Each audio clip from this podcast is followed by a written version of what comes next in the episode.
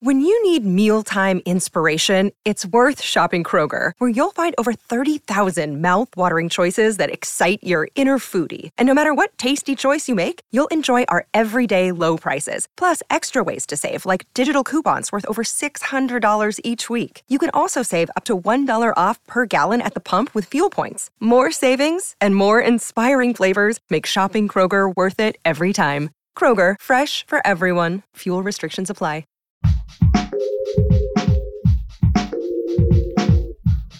What if you could become a better person, not by working harder, but by taking one small step a day? And not because you're a bad person now, but because there's something inside you that's ready for more. How to Be a Better Person gives you one tiny step a day you can take to be the person you want to be. My mission? To help you live your best life. Hey there, I'm Kate, and this is the How to Be a Better Person podcast. This week, I'm doing a series of episodes on how to be happy at home. Because I'm pre-recording these episodes, I'm taking an educated guess that by the time this episode airs, many of us will be spending a lot of time at home as we, as a country, attempt to flatten the curve of the rate of coronavirus infections. It's the right thing to do, but that doesn't mean it's an easy thing to do, especially the longer we stay home. I lived in New York City during the blackout, which lasted three days. The first evening of the blackout was a total party. Restaurants and bars lit candles and tried to serve as much food as they could so it wouldn't go bad without electricity to power the refrigerators. The next day was a lot quieter, as there really wasn't anywhere to go because workplaces and businesses were closed and it was hot as blazes outside.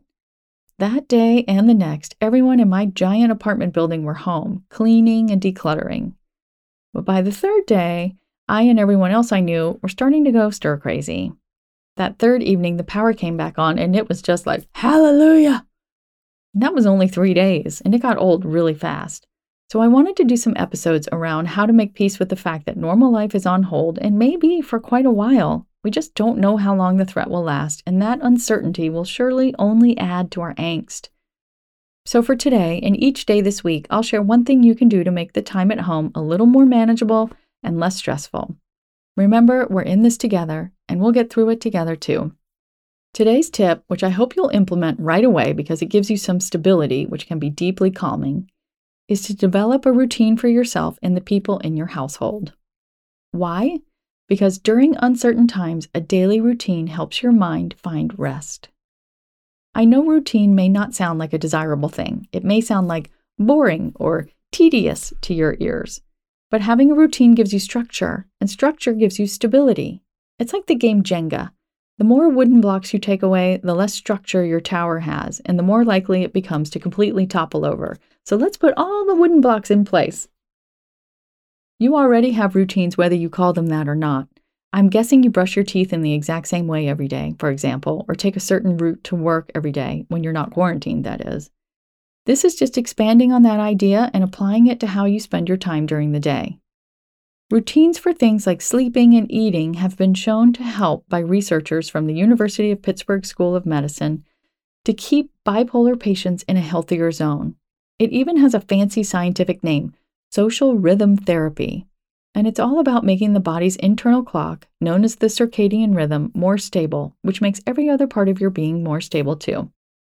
Your circadian clock also rules when you sleep and when you wake up. Better sleep also means better immunity, and that's a pretty important thing for all of us to have working really well right now. If you have kids at home, the need for a routine is even bigger. It's so easy to treat this time at home like a free-for-all and just let everyone do what they want and when they want it, but it doesn't take long for that to go off the rails. Bedtime creeps later, which means less sleep, which in addition to lower immunity also means more crankiness and bad moods, which is more stress and just more taxing. We all still need basic care and feeding, which means meals, cleaning up, and movement.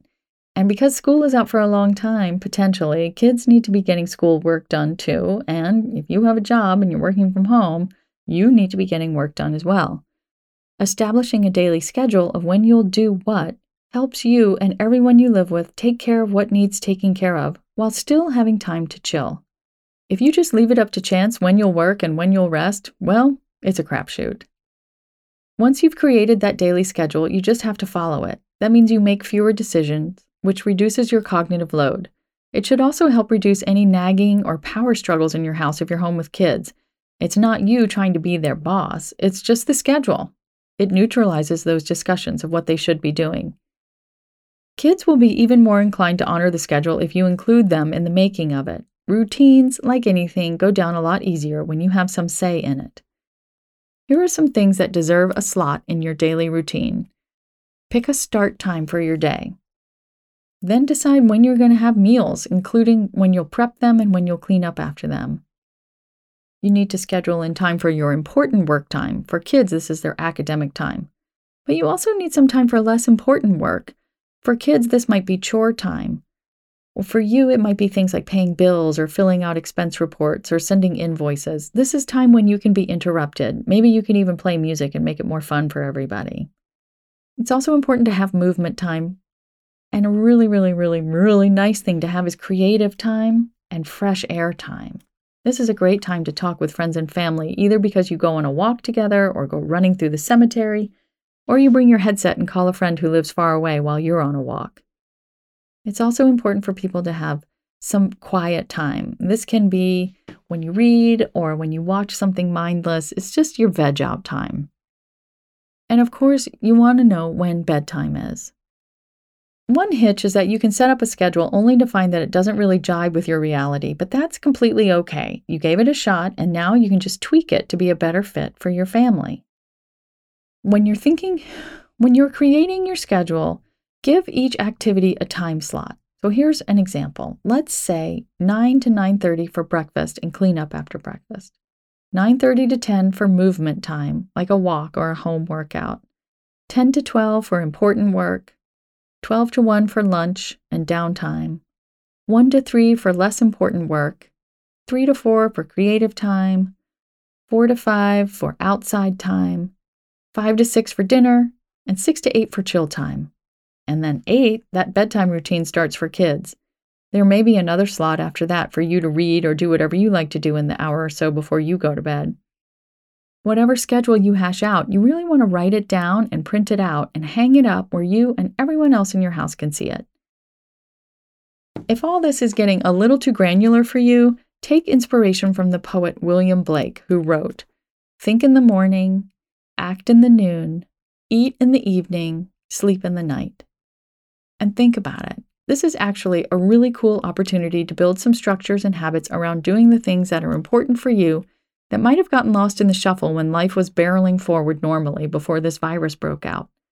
I mean, how great would it be going forward to know that you've got a regular creative habit and the time to pursue it, or that you got used to regular movement time in the morning?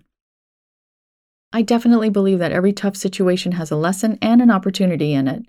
Social distancing is an opportunity for us to rediscover how we like to spend our time when we're not running around all over the place. I hope we all learn some things that we carry over once life gets back to normal, and it will. We don't know how long it will take, but we know that it will. So let's spend the time that we have until that point doing the things that matter. Tomorrow we'll build on this idea of routine and talk about how to be really productive during those important work times. Thanks for listening to How to Be a Better Person. Our theme song is Left for Deadish by Junior eighty-five. The podcast is mixed by Sound Advice Strategies. If you liked what you heard in this episode, share it with someone you think would like it too. Your voice matters. Also, How to Be a Better Person has an official newsletter that sends the past seven episodes, a sneak peek of the week ahead, and one well-chosen meme to your inbox every Saturday morning. Sign up at be a better person podcast dot com and click on Get Podcast News. I also love to hear from listeners. I mean, I love it. Send me an email by clicking on the Contact Kate button at be a better person podcast dot com.